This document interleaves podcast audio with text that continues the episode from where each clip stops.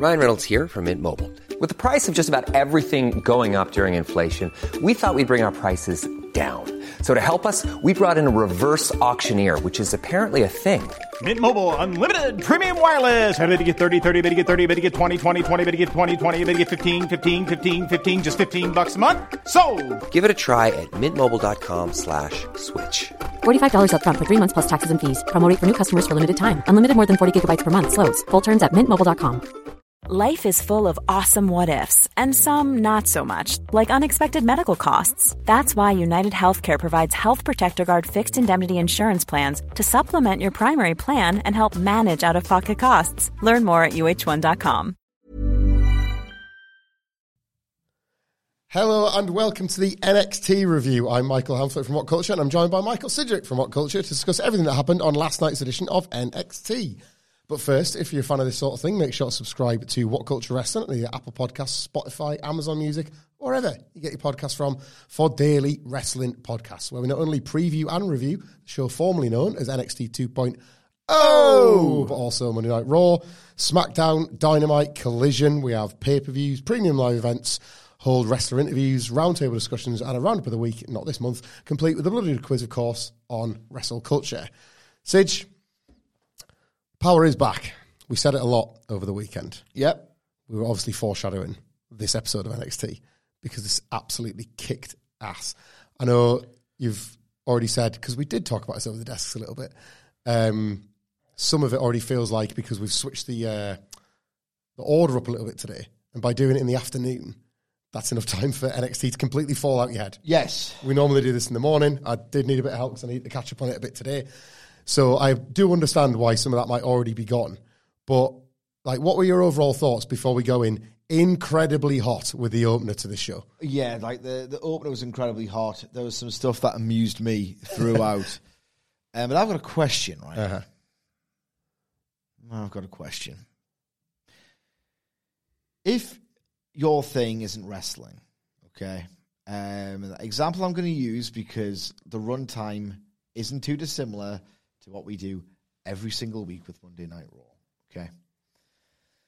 If your thing is cinema, Mm-hmm. and that's just the thing that you like the most cinema, film, whatever, the pictures, and it's not the wrestling. talkies. It's not the talkies. It's not wrestling that you like. It's the cinema. Yeah. So just imagine the Dudley Boys, except they just they loved cinema. They've always had f- films as their favorite thing, and they even do content on it, or they watch it as much as anyone would watch their thing. Siskel and Ebert is not a million miles away from Sidgwick and the Yes, I don't think so.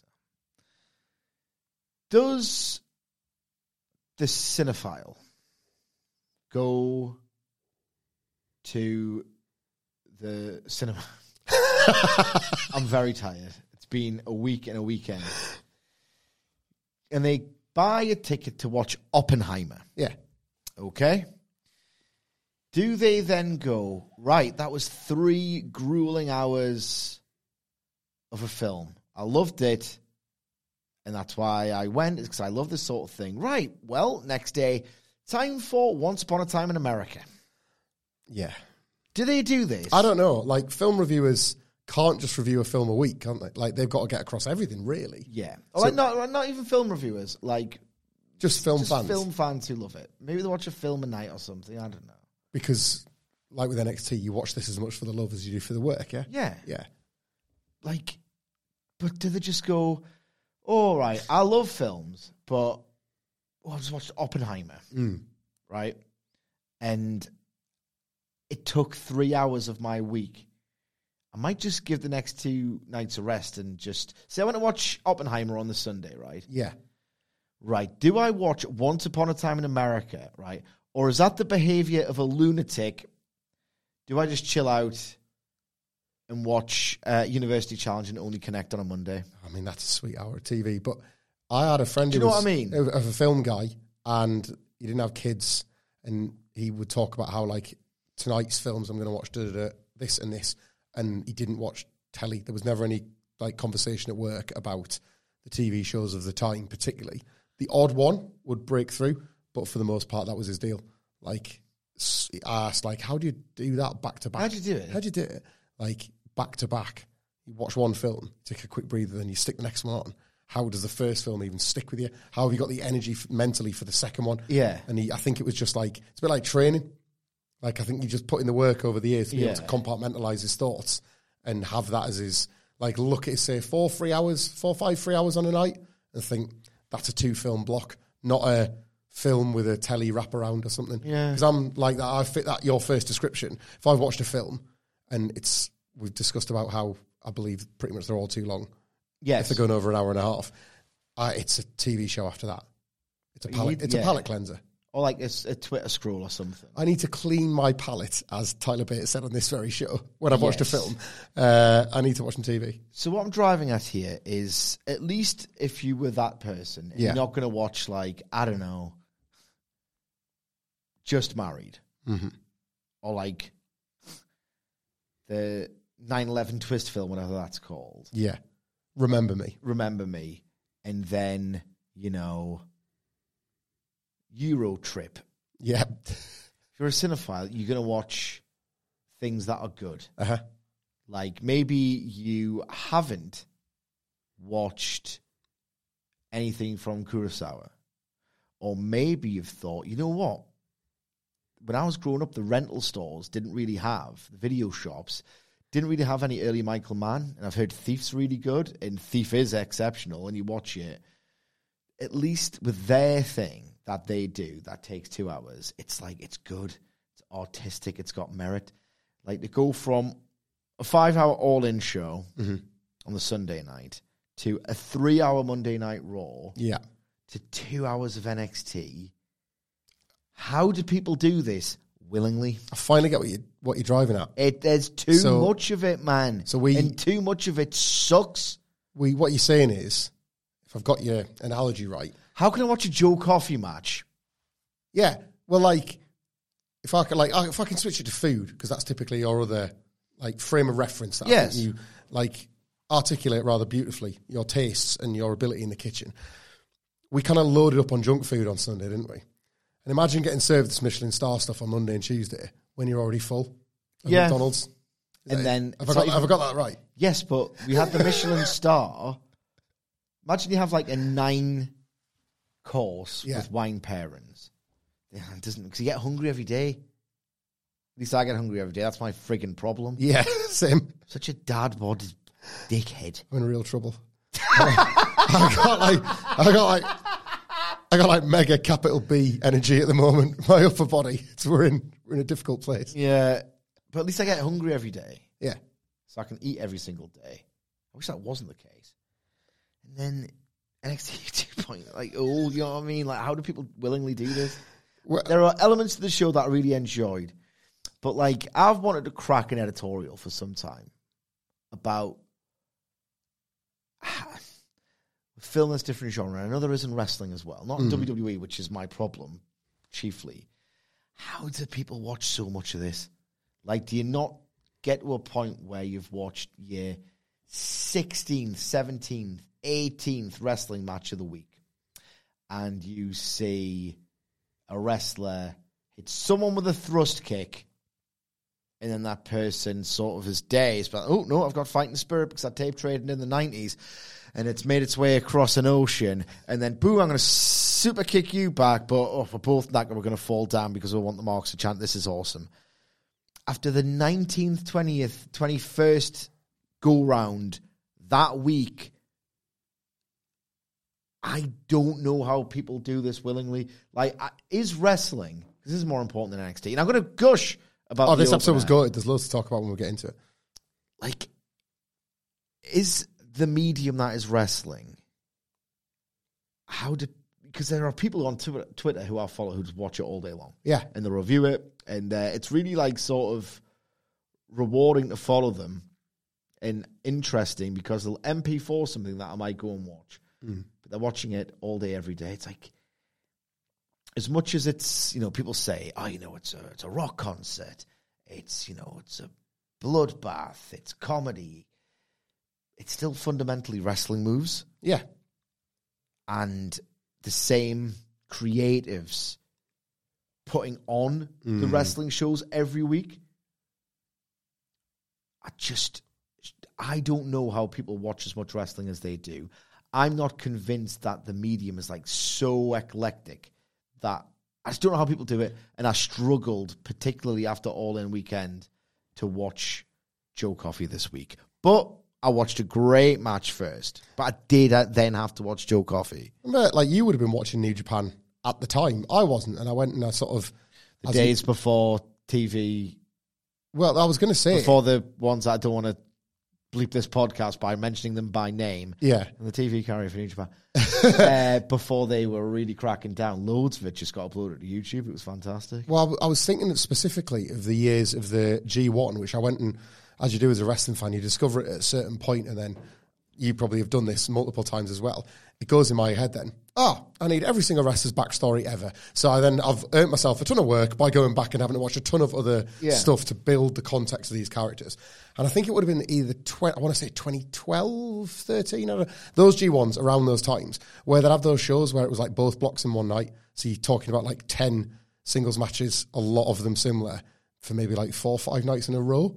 And it's, you know, at that point, I'd say elite tier work. And it's just, oh, that's too much. It's a bit too much, That's but too even- much. But the lockups, the structures there, it's like, well, I've, I've seen this five times now. Know, And that's like, know. it's a weird headspace to get into, isn't it? Yeah. Even if the finishes are all different and the, I watched Osprey Naito, and I'm watching it with literally two brains, like colliding in my head at the same time.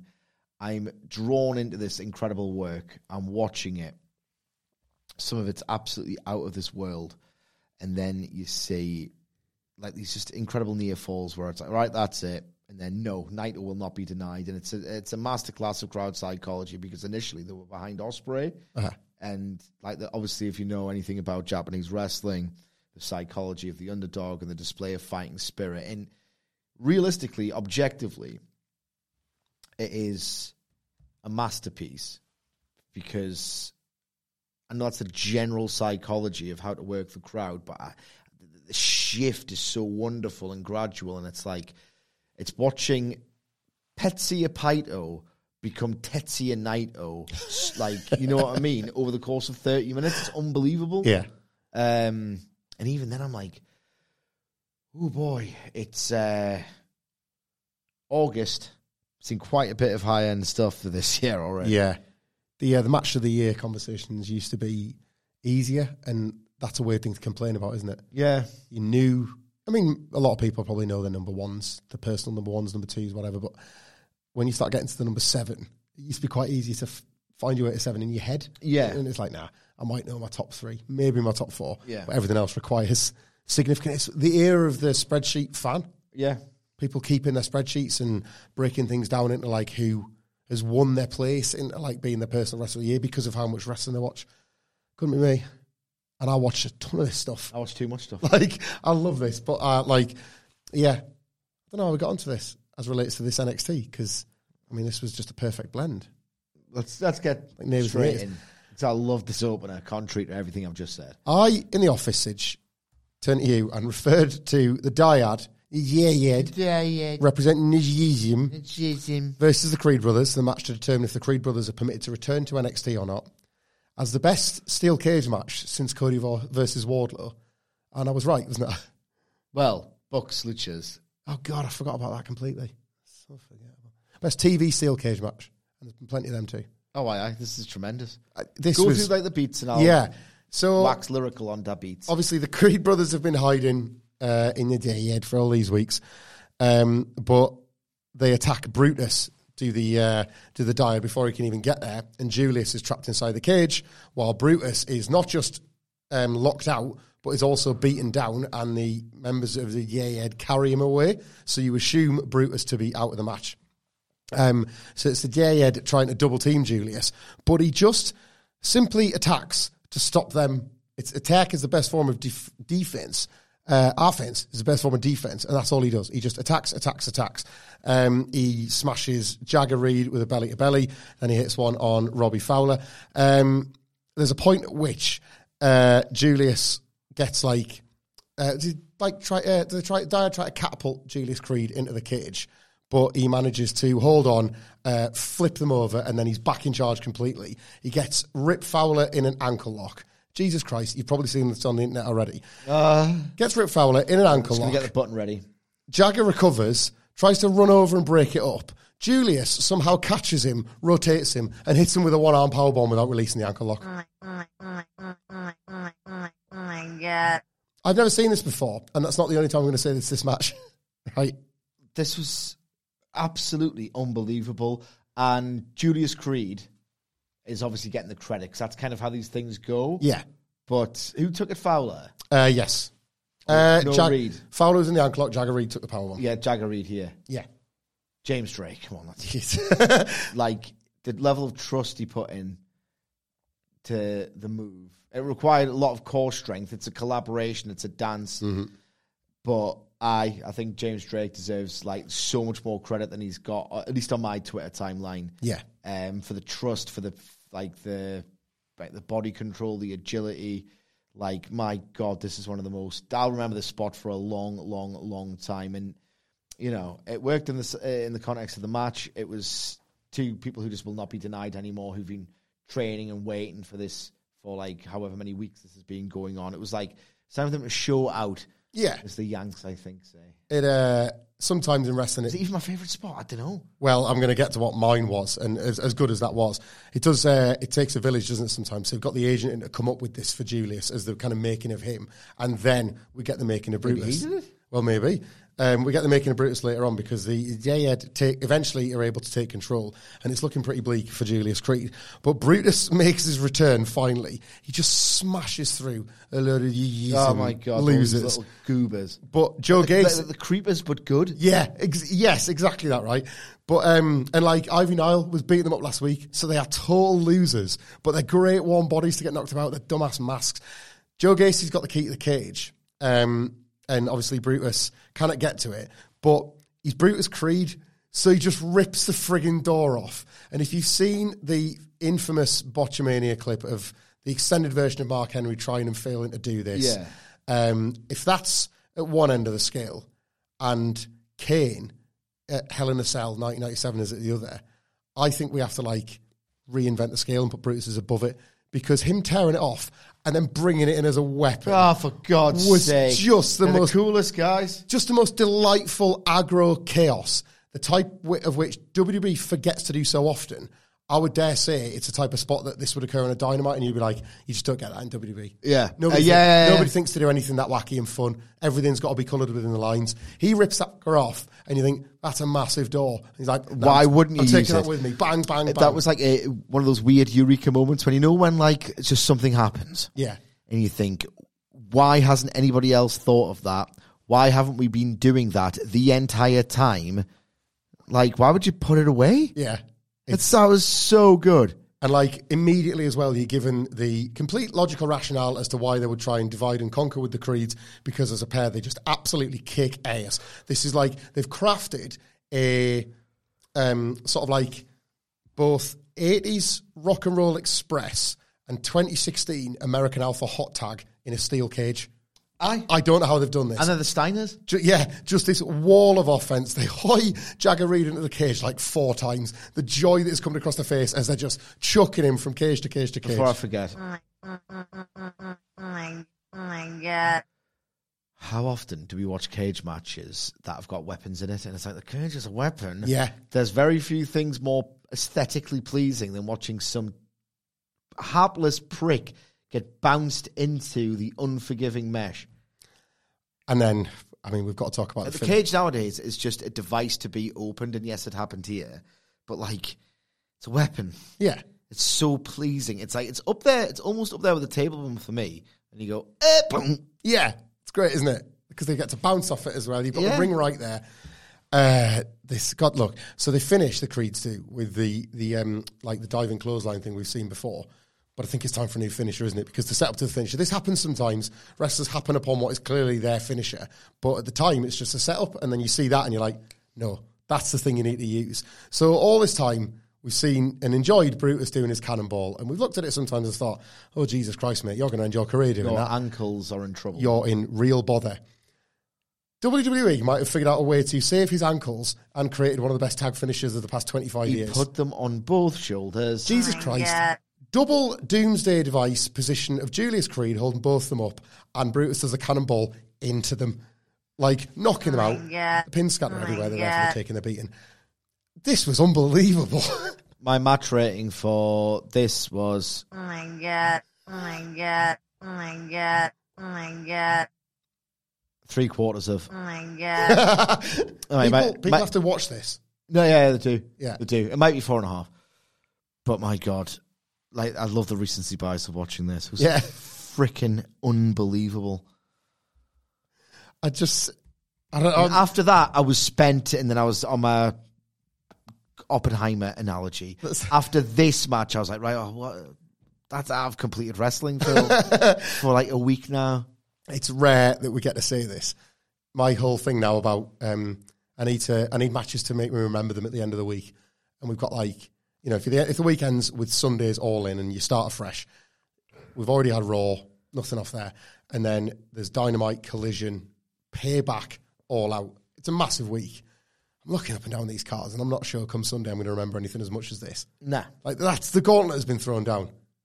A spectacular piece of work. This class. and the Creeds are back on NXT. watch and- it. Yeah, I know people do this podcast, listen to it usually for, you know, it's a it's the Dad, Dudley Boys and Wilborn album track, yeah, that's fair.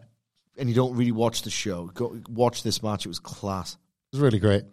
Uh, yeah, and then kind of like proper NXT starts because we get one of four promos. All the women in the number one contenders main event are given little vignettes where they talk about why they want to win. Like, and they're all pretty awful and cringeworthy for their own reasons. It's this thing where nobody speaks like these people Oh, speak. I, I, I've forgotten what they all said. So Roxy's like half two.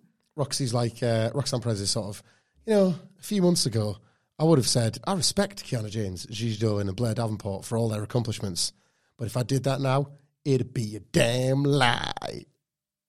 Because Roxanne Perez has got an edge, so that's that's her tonight, yeah. More than the others later, right?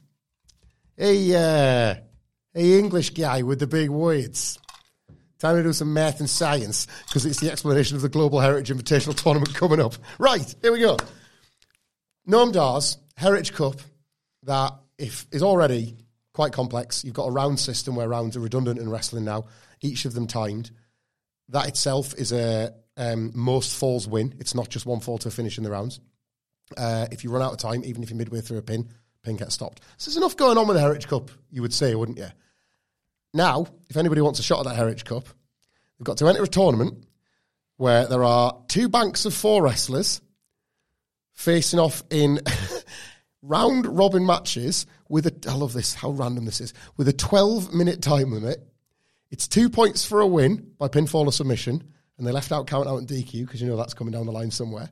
One for a draw, zero for a loss, no rounds at all, and the winners of both banks of four face each other in another match, and then the winner of that match fights Noam Dar for his stupid Tin Pot Cup at No Mercy in like a month and a half. Shawn Michaels and Tony Khan looking at each other saying, This is what it feels like when doves cry. The blocks, uh, because this is G1 adjacent. Block A, Axiom, Tyler Bate, Charlie Dempsey, and Butch. how's, it, how's NXT 2.0 got round to a round robin tournament quicker than AEW when everyone knows, as well, AEW and New Japan are, you know, yeah. inextricably linked and have been since day one, and everyone wants a G1. Cannot just do a Dynamite G1.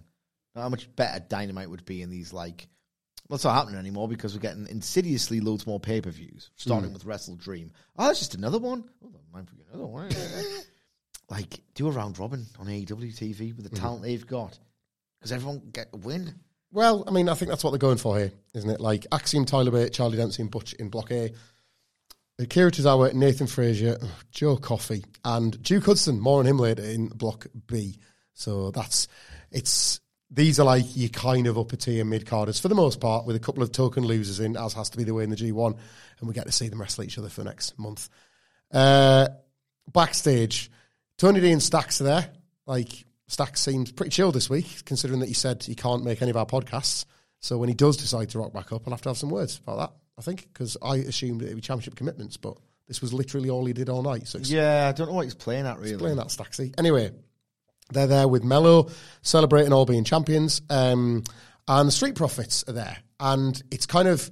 I like this quite a lot actually because the Street Profits are doing this thing where it's they're happy to be back in NXT and they remember all the fun times they had here, but there's like a little bit of a snarky little edge to them as per the characters they're playing on SmackDown with Bobby Lashley. So kind of trying to have it both ways a little bit. And I say, yeah, maybe we'll have a tag title shot soon all that kind of thing. Um, Carmelo Hayes has got other things on his plate, so he's, uh, you know, it's great to see us, but I've got a dash. I need to remove the asterisks from my record. You know, he's obviously he's got all this business on the go with Wes Lee and Ilya Dragunov and all these sort of things. He heads off, um, and Dragunov, the show. Oh my god, we'll get to that. And uh, Montez Ford just casually teases, ah, maybe if we rock back up on NXT, uh, maybe we'll have a shot one day. A little bit more on that later because I was genuinely quite impressed with something that I thought they were setting up. Uh, but this all gets broken up, Jesus Christ, by the four women who were set to wrestle in the tag match, just fighting. They're just like, it's uh, this is NXT saying this, not me. Stupid bloody women bundling in. That was what this was. Yeah. Like, oh, they burst through the door and like the all the tag, the cool tag Come on, have some bloody composure. You're hysterical. That was it. Like all the tag. Oh, oh, nice. Hey, what's it- what they're like. Uh, we'll get to that tag match later on, but not in much detail. Know what gonna say? Any thoughts on any of this? Yeah. Eh, you, know, you know I quite like weirdly about NXT? Like segments like this happen quite often where, you know, hey, Stacks and Tony D are like having a bit of banter with the Street Profits and Carmelo Hayes and like the baby faces are hanging about. They don't really save each other. No. But when you, why do I like it when the baby faces and NXT congregate backstage and just are pals? Is it is, is it a stretch to say it just feels like a bit of a lived-in thing where you talk about the brotherhood Yeah. in wrestling? They always talk about my my God, my brothers. you know, you know, you wouldn't know anything about us. You ain't you, you ain't you ain't in the inner sanctum just like me and my brothers. I was an only child until I joined a wrestling locker room, and then I had all the family I'd ever goddamn need. When I saw Cash.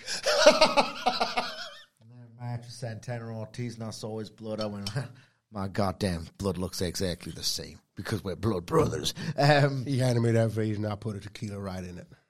Changed my goddamn life. um, I like it because wrestling's meant to be a brotherhood. Yeah.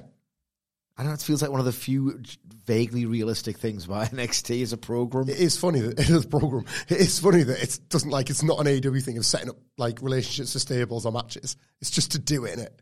Like they all live down there in Florida. They work out every day. It's like, hi, I mean, there's like they, they were laughing at work the other day, and it's Shawn. Can we do this thing we did on camera? Ah, it's not like, And he's it's "Oh, not a contrived thing. Yeah, the real best friends are in NXT. but then like Shawn doesn't keep tabs on it. So it's not like in four weeks' time. It's like, oh yeah, Melo and Tony D and Stacks are kind of mates, so that's why they run out to make the save. It just goes away. They're just mates. Yeah, just mates. Like weren't uh, Tony D and Stacks mates like Roxanne Perez a little while ago. Yeah, ago? for a bit. Yeah. Aye, yeah. That's that now. Done that now. Um, right, the Heritage Global Invitational kicks off with uh, Charlie Dempsey versus Butch. Uh, a lot of regal aura, isn't there? 'Cause remember Butch he used to wear the burgundy uh, onesie, onesie when he was um, Pete Dunne. Look, this was all right, but like you know what you're getting. It's these two. Uh, they twist each other's arms really bloody hard and they punch each other in the face really bloody. That's why people hate British wrestling because we're all boring, miserable bastards that don't have any goddamn pizzazz.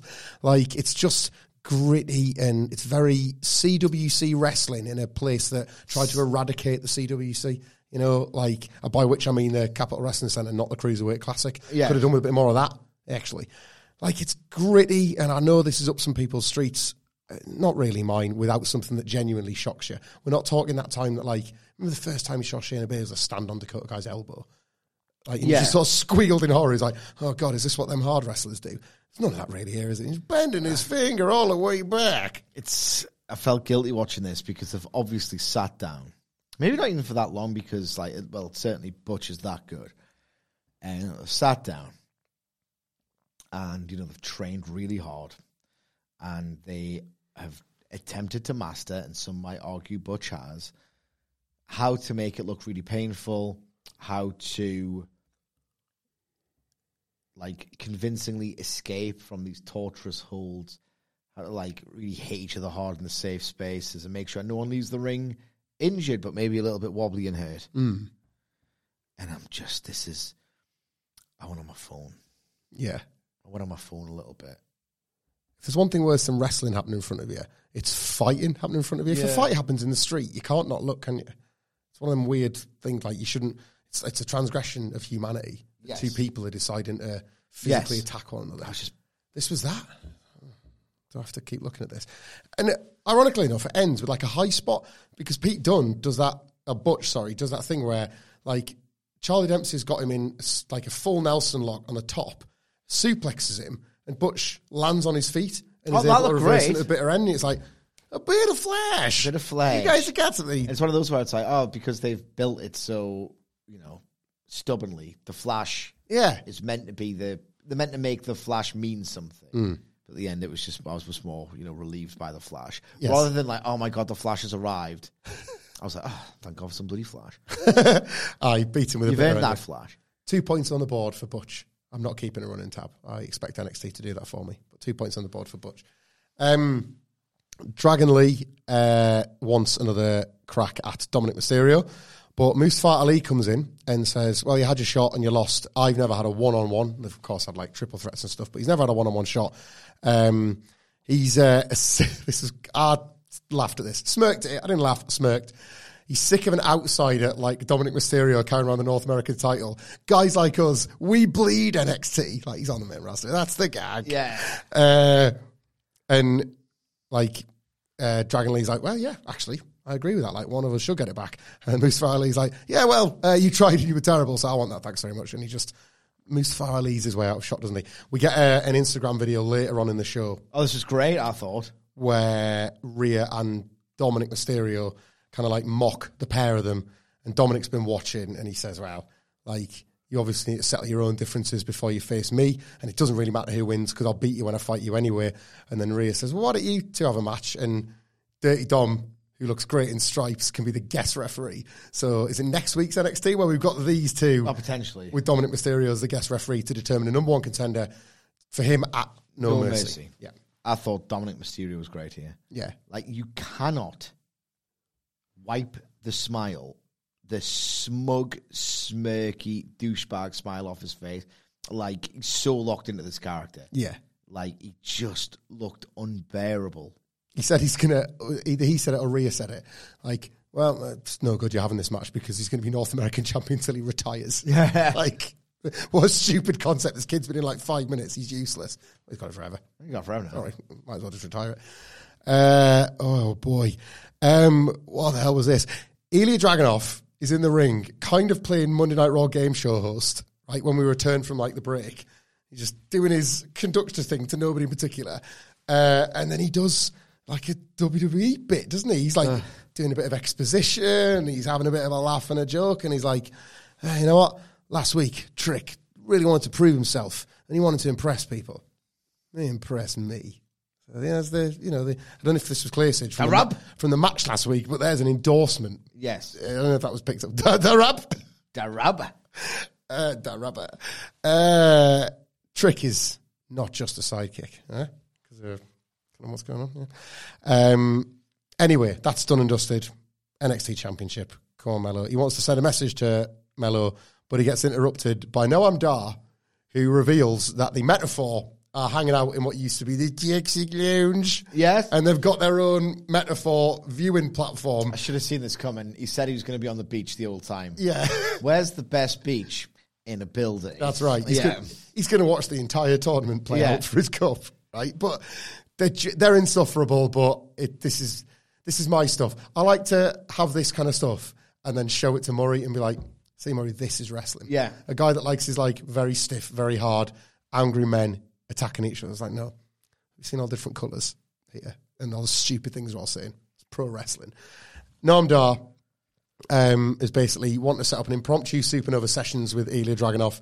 Um, he says that Dragunov's sad and pathetic for begging for a match, uh, another match against Carmelo. Many of us have those stubborn pounds that seem impossible to lose, no matter how good we eat or how hard we work out. My solution is PlushCare. PlushCare is a leading telehealth provider with doctors who are there for you day and night to partner with you in your weight loss journey. They can prescribe FDA-approved weight loss medications like Wegovy and Zepbound for those who qualify. Plus, they accept most insurance plans. To get started, visit plushcare.com slash weight loss. That's plushcare.com slash weight loss. Life is full of awesome what ifs, and some not so much, like unexpected medical costs. That's why United Healthcare provides Health Protector Guard fixed indemnity insurance plans to supplement your primary plan and help manage out of pocket costs. Learn more at uh1.com. Before we go any further, though, this show is sponsored by BetterHelp. Now, we all carry around different stresses. They can be big life worries or just, you know, little things like your favorite wrestler not being used properly. The thing is, when we keep them bottled up, it really can start to affect us negatively. Therapy is a safe space to get things off your chest and to figure out how to work through whatever is weighing you down. It is really helpful too for learning positive coping skills and how to set boundary. Therapy basically empowers you to be the best version of yourself. So why not give BetterHelp a try. It's entirely online, designed to be convenient, flexible, and best of all, suited to your schedule. Get it off your chest with BetterHelp. Visit betterhelp.com slash whatculture today to get 10% off your first month. That's betterhelp, H-E-L-P dot com slash whatculture. Is uh, when they've got their first class tickets to No Mercy. He's still buzzing that he doesn't have to wrestle. I like that character trait in general when he plays it as daft as he does. Um, Oro Mensah calls Eli Dragunov something in German. Um, Lash legend and Jakara Jackson saying Noam Dar isn't scared of anyone, isn't scared of Ilya, ja- isn't scared of Ilya Dragunov, and you kind of feel like build into a fight. Ilya Dragunov's trying to be above it all and say, "Well, I know what's happening here." He takes off his jacket, he's ready for the fight, um, and Noam Dar looks like he's about to lay out the challenge, but before he can. Oro Mensah has already left the Meta-Four space, made it down to ringside, and taken it himself. He wants the fight with Ilya Dragunov. It's like Noam Dar's kind of a idiot coward, but Oro Mensah's showing a bit of agency here. So he runs the ring. They have a brief brawl. Oro Mensah's fairly easily handled, dispatched to the floor. It's going to be Mensah Dragunov next week. I didn't see any of this direction coming as a distraction for Dragunov while he waits for Carmelo Hayes, but it's really dumb, and I'm into it. It's weird. It's one of those further reminders that Dragunov does not belong in this system. No, It's weird, isn't it? It's like of all the acts he's going to feud with, he's feuding with the Meta-Four. yeah, It's like you don't belong. he was trying to do like Go you know, New Japan. You know that thing where like wrestlers, um, Kevin Owens is probably the guy that's mastered it the most. It's like this is stupid. I'll just bulldoze my way through it. Yeah. Dragunov's like, well, I I've seen this a million times. Off goes the jacket. It's a little bit of that, isn't it? He was Yeah. trying to, he was trying to deadpan it, but I mean, Ilya Dragunov deadpans nothing. You ain't got the stuff. At, look at him. You ain't got the stuff for this. Yeah, he, he's bad enough doing actual WWE material, mm. let alone that self-aware sort of balancing act that Kevin Owens can get away with. Basically, Kevin Owens thinks WWE is worse than I do. You know what I mean? Yeah, That's the yeah. character. Dragunov can't do the Kozlov or the Kevin Owens. Are they doing the bit where Noam Dar, just drunk on arrogance of somehow going from weekend at Bernie's guy to getting his Heritage Cup back, rather than going to a beautiful beach, has instead decided to watch NXT and his mouth has gotten him in trouble. And he's like three weeks away of his six week holidays from getting brutalized by Dragunov before he loses the Heritage Cup. He's like he's gone from the like sublime to the ridiculous. Yeah, I don't hate that. Should have been jet setting, and he's just going to be torn limb Yeah. from limb by the hardest man on the roster. Yeah. Uh, I hate that. absolute vintage Von coming next. Um, like literally vintage. I did a Will Born, does a thing. and I wrote it down. Von Wagner wearing his tabled t-shirt. You call yourself the badass Bron Breakker. More like blindside Bron Breakker, because that's the second time you blindsided me. oh, thanks, Bron. It's uh it's Bron and Von. No DQ next week. That's gonna rule. Badass. Badass. More like blindside. If you got such a badass, what do you sit on? Your back or your legs? A badass. Does that mean you take a dump out of your dick? Does that mean then you come out your ass? Is that why you're angry enough to blindside me? A blindside Bron Breakker? Blindside breaker. Brilliant, man. I was just so pleased when he said it. I was like, Oh my god, he's going to explain why he said it. Yeah. Yes.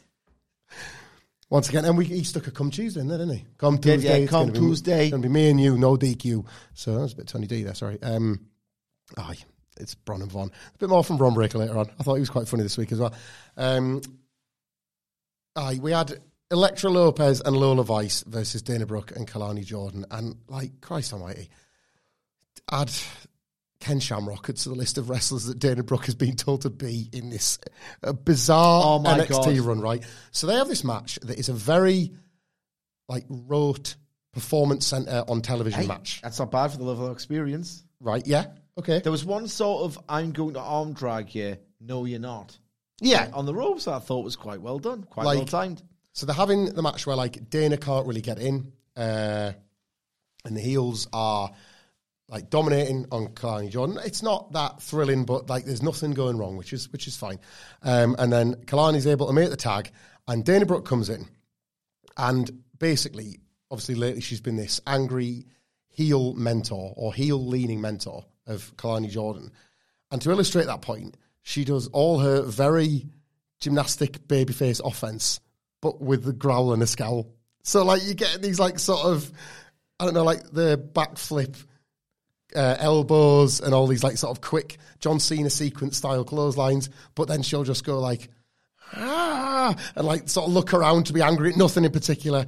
It's so phony feeling, and you know it's, she, it's pitiful. she's yet again following instructions and she's yet again thinking like i'm going to take this direction and i'm going to add another another string to my bow and i'm going to make this work and this is the story so this is what we're getting. Um, but what happens is uh, dana tackles it's lola vice i think tackles lola vice to the floor because she's just a like a raging bull and then the heels double team dana brooke and hoy her into the steps. Kelani jordan is distracted which allows them to set up like uh, like a heart attack, but instead of a heart attack clothesline, it's a spin kick, which misses by a goddamn postcode. Yeah. like, and the heels get the win because Kelani Jordan was distracted by Dana Brooke getting attacked. And then when Dana Brooke comes to, she's bloody raging Oh, she with furious. raging with Kelani Jordan for losing the match. I, I- uh, it's- it's getting awkward, isn't it? Well, it's, it's like it's one of my favorite things to do is maybe it's not a pleasant thing to do. Is you know maybe like like bury a wrestler. It's becoming increasingly difficult to do that with a conscience when it comes to Dana Brooke because it's punching down. Yeah, that's how it feels, isn't it? Shouldn't should be able to. Uh, Done it for years. Aye, yes, uh, that's a good Al. Um, it's Gigi Dolin next. Uh, wrote this down. Quote: The road to the women's title is the choice between the devil you know and the devil you don't. The devil I know is chaos, and a four-way match is chaos. See you out there. What? Is that her saying? Well, that's her using her stupid. I was going to say flowery language, but like she holds that flower, and they weren't literal about the flower. Yes. her flowery language say, "Well, better actually. I'm better in this situation than one on one." Well, you're not, and it didn't work out. Yes. So you're talking bollocks. It's uh, unfathomably stupid at times, NXT. I don't think it gets enough credit. We've tried to say this on the podcast a lot of times. It's it shouldn't exist. It's so stupid. you know what I mean? Yeah. Like people shouldn't have got jobs to get the WWE job. You know what I mean? I couldn't turn up and say I want a job as a writer in WWE. So, well, what's your experience in television writing? I don't really have any. Right, well, k- well, suck my dick then. Get out. Uh, you know what I mean? So they've had to be a writer's assistant somewhere or intern somewhere, do something to get a line in one show, and then you get the credential, and then you build and then you go to. Who's writing this? How have they got jobs? It's like, like for us, it'd be like Christmas crackers. For our American friends, you seem to use it. See the reference fortune cookie use more. Like it's as if like someone that night had a fortune cookie and it said, "Better the devil you know than the devil you don't." And that writer, a bit like when we've talked about people think they've invented a phrase. I don't think anyone's ever heard this. Yeah. I'm going to drop this in an NXT this week. Elephant in the room. Their frame of reference, yeah, because their frame of reference is small enough. That like, I think I'm going to keep that one in my back pocket. Yeah. Drop it in on uh, Tuesday morning. Shawn will love it. Yeah. Uh, and uh, Shawn's, Four ways of the devil, I've understood. Yeah. Four, fatal four way matches in WWE are satanic. They're the well, they're the chaos that Satan brings, and Gigi Dolin loves Yes. chaos. Yeah, and Shawn doesn't remember it. Do you know why? Because he's forgotten more about this business than he'll ever remember. Yeah. So that's that's why the writers get it in. Um, here we go. I like again. I'm going to praise this. Trick is backstage. Well, actually, I'm going to take the piss out of it and praise it. Trick is backstage. Carmelo Hayes, who we knew was going to be like busy about tonight, had a lot of things to address.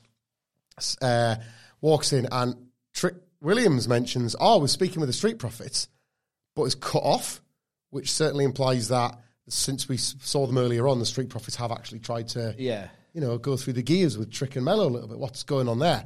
But Melo doesn't want to hear that because he's obsessed with this idea that the only reason he beat Ilya Dragunov was because of Trick Williams, and that's why he wants to have this. Well, potentially might want to have this match against him, or Yeah. he's questioning himself basically. Um, and he's saying, "Can I beat him? Yes or no?" Trick Williams goes like he hesitates a little bit, and Melo's backs up a bit, and then he says, "I don't think." And then Carmelo Hayes just cuts him off. Oh, fine then. He just bails, and then he bails, and he must have been out of shot a second and a half. Yes. right. Yes. How small is that room? He's been out of shot a second and a half. Trick says, "I don't think you can. I know you can." First of all, Carmelo Hayes heard this, as Yeah. you said. Second of all, you could go back and watch him say this. Move on. I was annoyed by this. Uh, and I, it's a shame. Fake cornball nonsense. something is occurring there, isn't it? Like the Street Profits showing interest in Trick and Melo, or one or the other, I think is interesting. And they've talked about, you know, like in that prior segment about possibly linking up together, there might be something to it. But Melo's been a bit blinded by his own motivations. It was just a shame that the execution of this was totally stupid. Again, they thought it was super clever. Start the sentence, but then Melo doesn't hear the second half on this national television show. where all of us do. Ah, it's a misunderstanding. That's right. Um, Dijak versus Eddie Thorpe is up next. Admit Um, this, wasn't it? weird. It, it wasn't good. They've got a way better match in them. They do. They've had one, haven't they? Yeah, uh, yeah, they have. They've got certainly they've got like this was sort of obsessed with the singular idea of Dijak will cheat to win, but then he kind of looks physically dominant at points, so it's not really born Oh, out, aye, aye, not really born out of desperation. There was no like real logic to it. So they're, you know they're brawling at the start because you know it's this heated thing at this point where Eddie Thorpe's been distracting Dijak. You know, they're fighting by the stairs. It's all very like sort of it's it's borderline big meaty men slapping meat kind of thing. They're just it's hard hitting stuff. Um, to the point at which Dijak is forced to take his belt off and try and wrap it around his fist to hit Eddie Thorpe. Um, but Thorpe moves out the way, um, gets the belt himself, and then Dijak blocks it. And they're fighting over it, so you know that this this belt, if somebody can get it, Sidge, they're going to use it. and They're going to Yeah. cause some serious goddamn damage. Um, but anyway, the belt seems to have been thrown out the way. They go back into action. Dijak uh, peels off to the floor, and Eddie Thorpe does a dive onto him. Um, he tries to roll Dijak back into the ring, but Dijak counters and hoys him uh, over the commentary table. Uh, he then gets um, Eddie and rolls him back in the ring, but goes for a chair before he gets back in the ring as well. He sort of swing. The referee doesn't make enough of a job to really do anything about this. Yeah. but he runs and swings wildly at Eddie, who ducks. Um, at which point, he, uh, Dijak gets a kick in the head and falls out of the ring, which allows the ref to get rid of the chair. As the ref is getting rid of the chair, Dijak retrieves the belt, which was thrown out earlier on, wraps it around his hand, and clocks uh, Eddie Thorpe, rolls back in, hits a spin kick, and wins it. And then obviously it, it was the belt that was the, the difference maker. I just sort of thought this was all a bit rushed and underthought. Like Dijak has cheated repeatedly, or at least tried to, and I get what they're doing. You know, they're trying to put over Eddie Thorpe even in defeat here Yes. but it wasn't very like impactful. I don't think you can do these weapons heavy brawls. Like to be fair, I think they achieved that with with this stuff between like Von Bron and Baron Corbin. Like that spear that Oh, Bron break ah, out on the floor and like Von doing the table stuff now. That feels like big bomb stuff. Yeah. This wasn't that. No, it was crap. Not crap, but it was, I was let down actually. I had actually Yeah. actual expectations for these two because they've had it before. Um, like they're both really good, and it just felt like they were so obsessed with this. And WWE gets obsessed with one single story beat, as you're saying, it's Yeah. just completely gobbled the whole thing up, and I was, I'm just bored.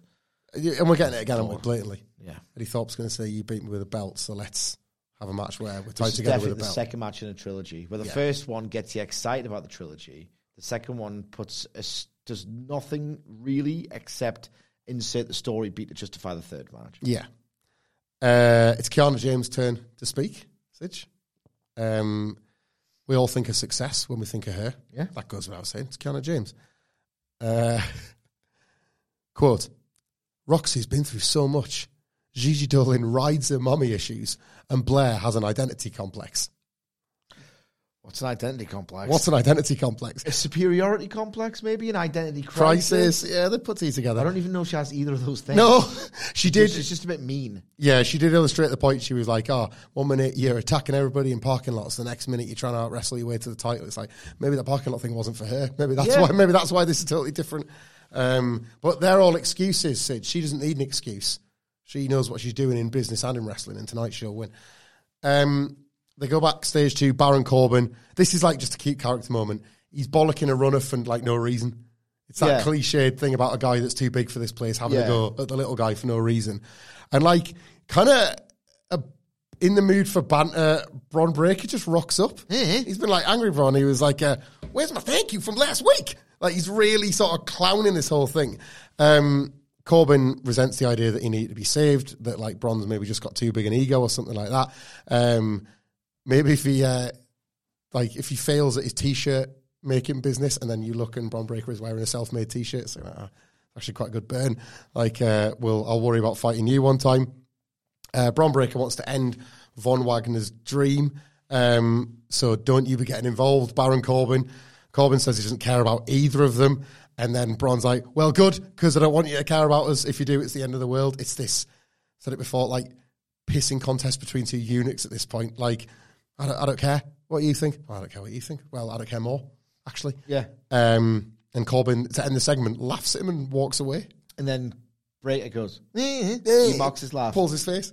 That's weird. Really Breakker- I strange. love Breakker Spear. I do like this heel act to a degree, but the days of, well, what's the next face of the company seem like they are gone. I can't decide because I think he's really finding himself as a heel, but it's a bit like that kind of in that WWE boot camp way. Yeah. Like Shawn's PowerPoint presentation to Triple H has been like, yeah, I loved him as a babyface, but kind of got the lot now. We need to see if he could do it all. Yeah. Like this guy can welcome you to Monday Night Raw and spear you out your boots, Paul. Yeah. He's got the Drew McIntyre thing. You got to do that before you can do that. you Yeah. know? Yep, yep, yep, yep, yep. Oh boy. Uh, Angel Garza wakes up and is bleeding. Okay. Uh, he's washing the blood off in his house, and then there's a knock at the door. It's Umberto Carrillo. Sidge. He had a dream about Grandpa, and Angel did too, right? And this is so. Grandpa Freddy Krueger. I was going to say, it's like, was Grandpa just a big cat, right? So they're talking about, about the same dream about Grandpa. And uh, Angel's like, hey, check this out. And he reveals his peck with like three bloody gashes down in the shape of a claw print, right? And then Umberto's like, no way, man. And he's got it too from a dream about Grandpa, right? It's Grandpa's Freddy Krueger. right? But you're thinking, right, I can't. I've been watching this thing where like the, the family history is trying to bring them both together after that one defeat, right?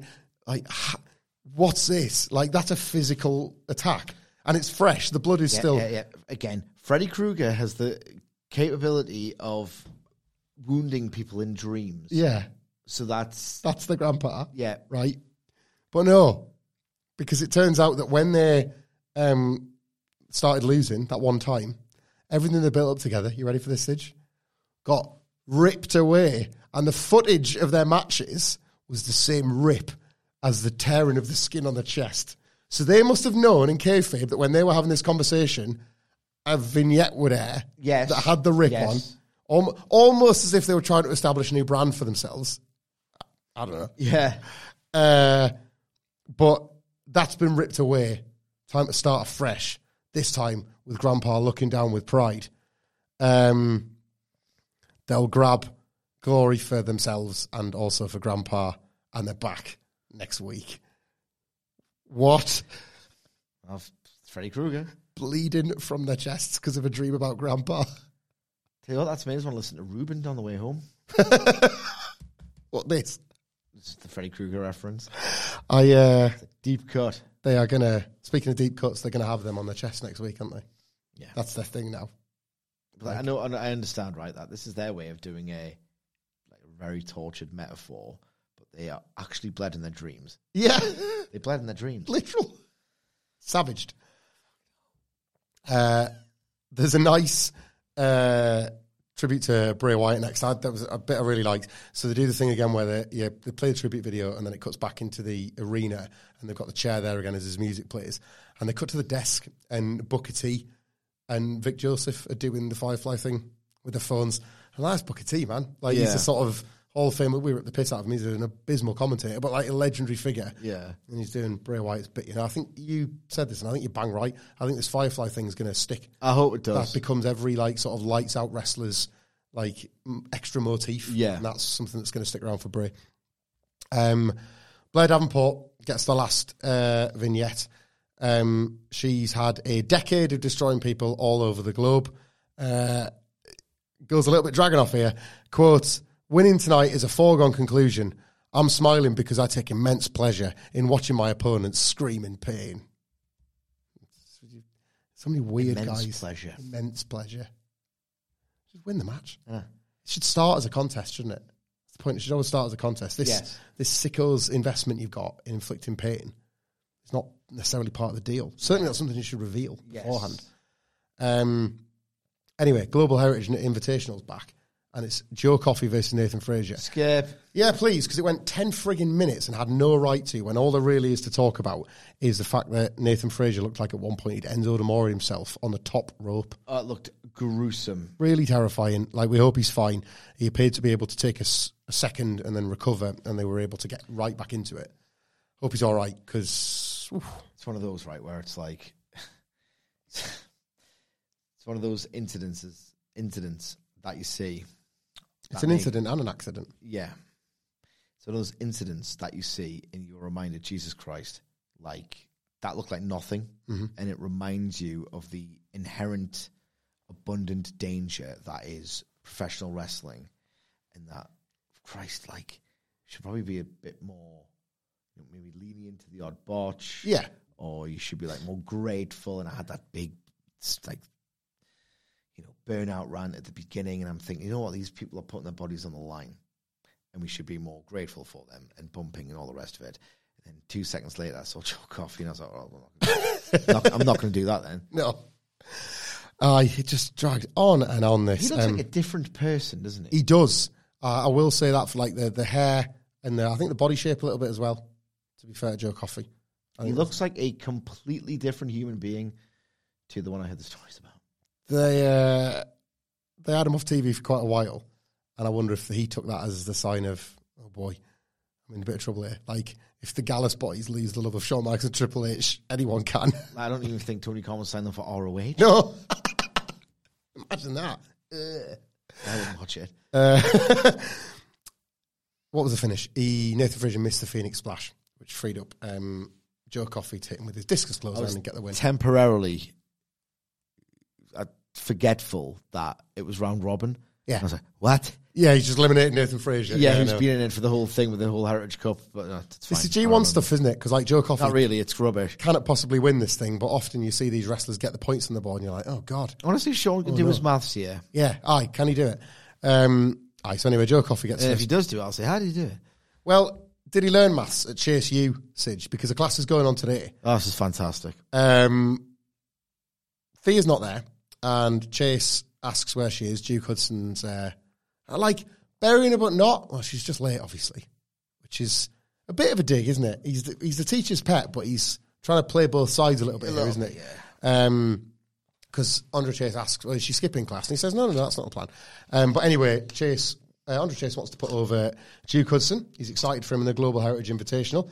Um, they use a literal classroom to try and explain the rules and points of the Global Heritage Invitational, which is a funny self own, I Yeah. think. Um, and uh, Duke, they make a joke about Duke being from Australia when Andre Chase thought he was from New Zealand, which is another good bit about how like he doesn't care that much about Duke and never really has. So I quite like that bit. But um, Thea Hail, right towards the end of the class, finally walks in. She's in rather than the red and black. Why did she bother? Well, Like, she can't even, you know, skive correctly. something uh, we like to in cinema we like to call foreshadowing Sidge. Rather than wearing the red Chase U top with the black detail, she's in a black Chase U top with a red detail. She's turned to the dark She's side. She's turned into the dark side.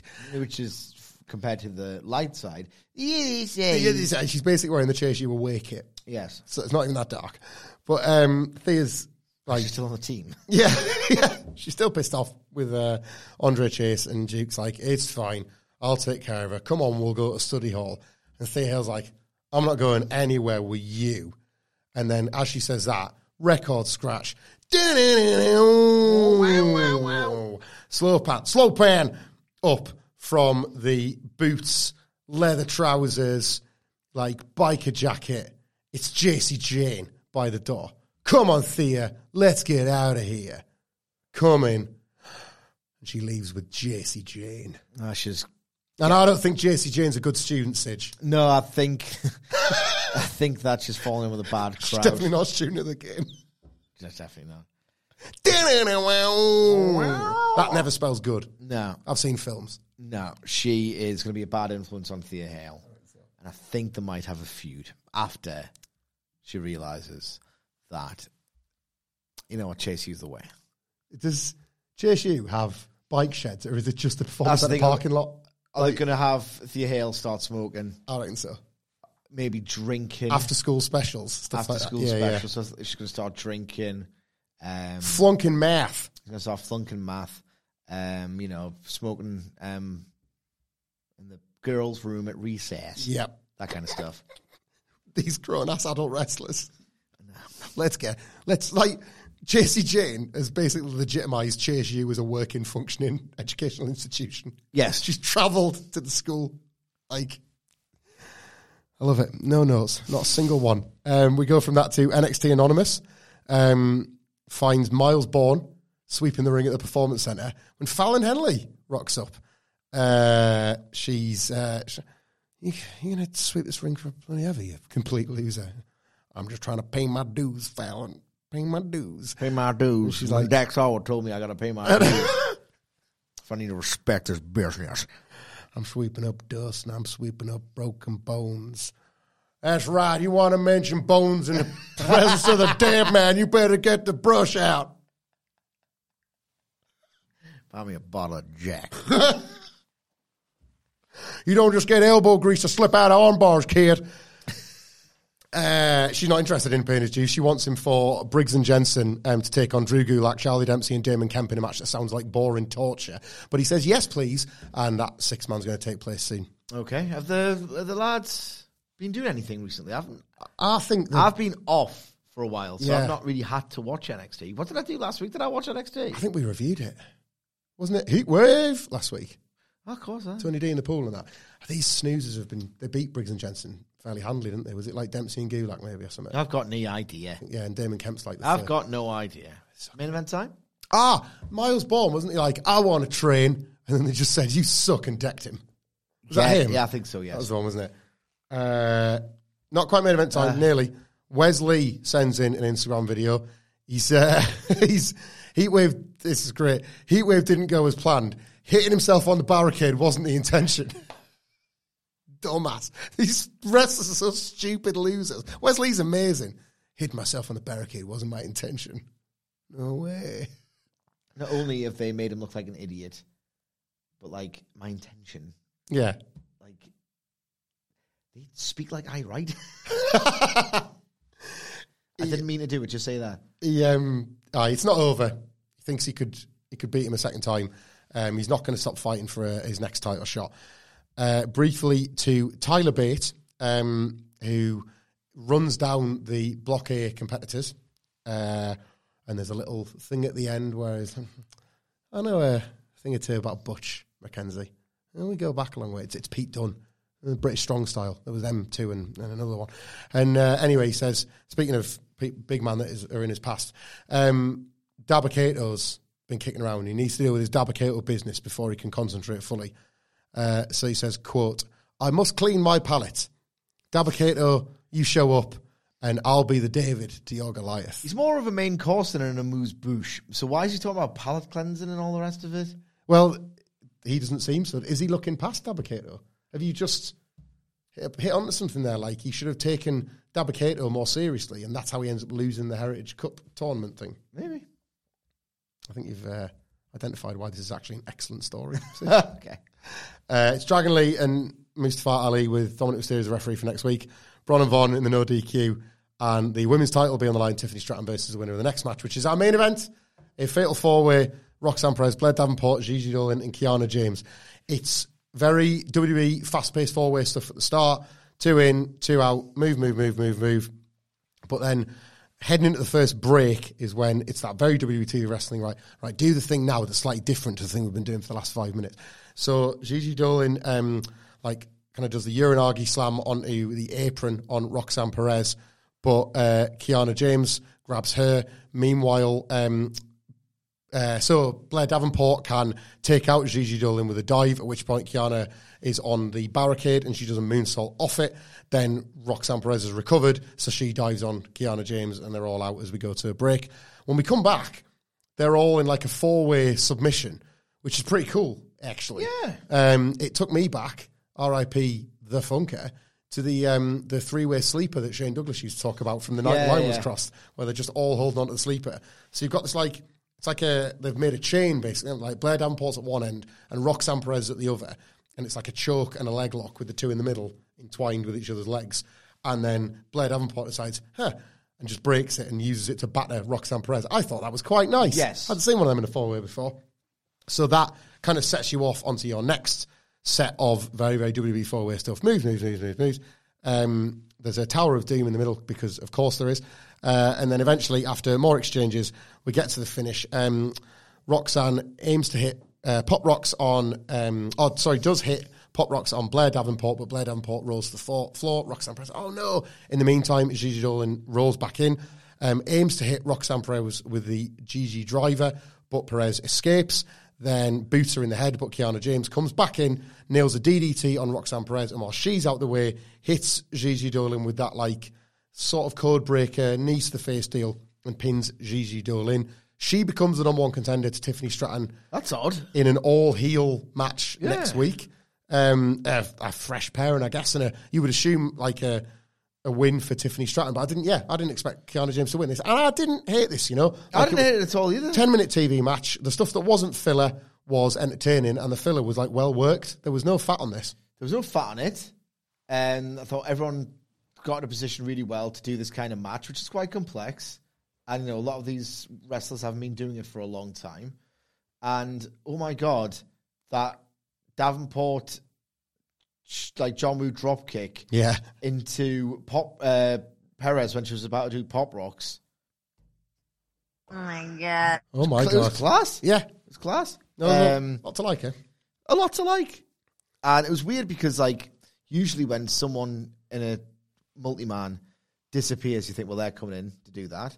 But I didn't get that from Kiana, Jeans, Kiana James's suspicious disappearance. I just thought, well, she's a heel, Yeah, so she's not doing it. she's like you wouldn't have considered the favourite going in, would you? So you kind of rule her out mentally when you get into that finishing stretch. Yeah. So yeah, Tiffany Stratton and Kiana James next week they face off in what we think is the end of the show, but the cameras cut back very last split second to Carmelo Hayes walking towards Shawn Michaels' office on his phone. He's watching the Wes Lee promo, and then he opens the door and says, "Hey, we need to talk." And then the show goes off the air. Cliffhanger. Canon, Canon, they can watch things on their phones now. Yes. I can't Things that have been on remember this show. since the Royal Rumble, maybe in the bloodline have stopped kind of doing it quite so much because it's all in the ring and all forty minutes, and there's less of the. I can't remember that many egregious like backstage master plans in WWE. I mean, this Trick and Melo one was less than ideal, wasn't it? It was less than ideal, yes, but other than that, like. I know I haven't felt like really offended. Maybe I'm too numb to pay attention. dare I say it, they've kind of covered themselves here because Wes Lee's message was uploaded on his Instagram. So maybe Melo was on Wes Lee's Insta Yeah. rather than watching the episode of NXT that Ah, he lives in. Yes. Maybe that's what that is. That's still no excuse whatsoever. Yeah, what's uh, what's to talk Shawn Michaels message? I don't care. Good. There we go. Do you care? Probably not. Let us know in the comments uh, below this tweet that I will remember to send out. Um, and follow us on X. Where can they find you, Sidge? They can find me at M Sidgwick. S M S I D G W I C K. I'm at Michael. Totally not ready for that. Uh, I'm at Michael Hamflett. We're all at What Culture WB. Uh, thank you for spending your day with us. Please, for the love of God, watch the opener to this episode of NXT. Yes. It will absolutely be worth your while.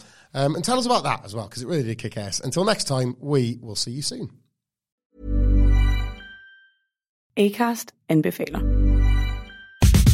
Mit navn er Anders Morgenthaler. Over for mig sidder Roald Bergmann. Vi har lavet en ny podcast, der hedder Dopaminklubben. Og Dopaminklubben er en klub, hvor ADHD er fucking sjovt, og hvor det griner. Det behøver ikke at være super alvorligt. Vi er skide trætte af alle de der podcasts, der forklarer mig og nederen der. Vi gør grin med vores ADHD. Mulig ADHD. Ja, vi udreder mig, fordi nogen siger, at jeg har det. Jeg ved det ikke rigtigt, det finder vi ud af. Vi har i hvert fald lavet vedmål. Ind og lyt til Dopaminklubben. Hver uge udkommer vi. Der laver vi sjov og spas med at have den her vidunderlige dopaminmangel.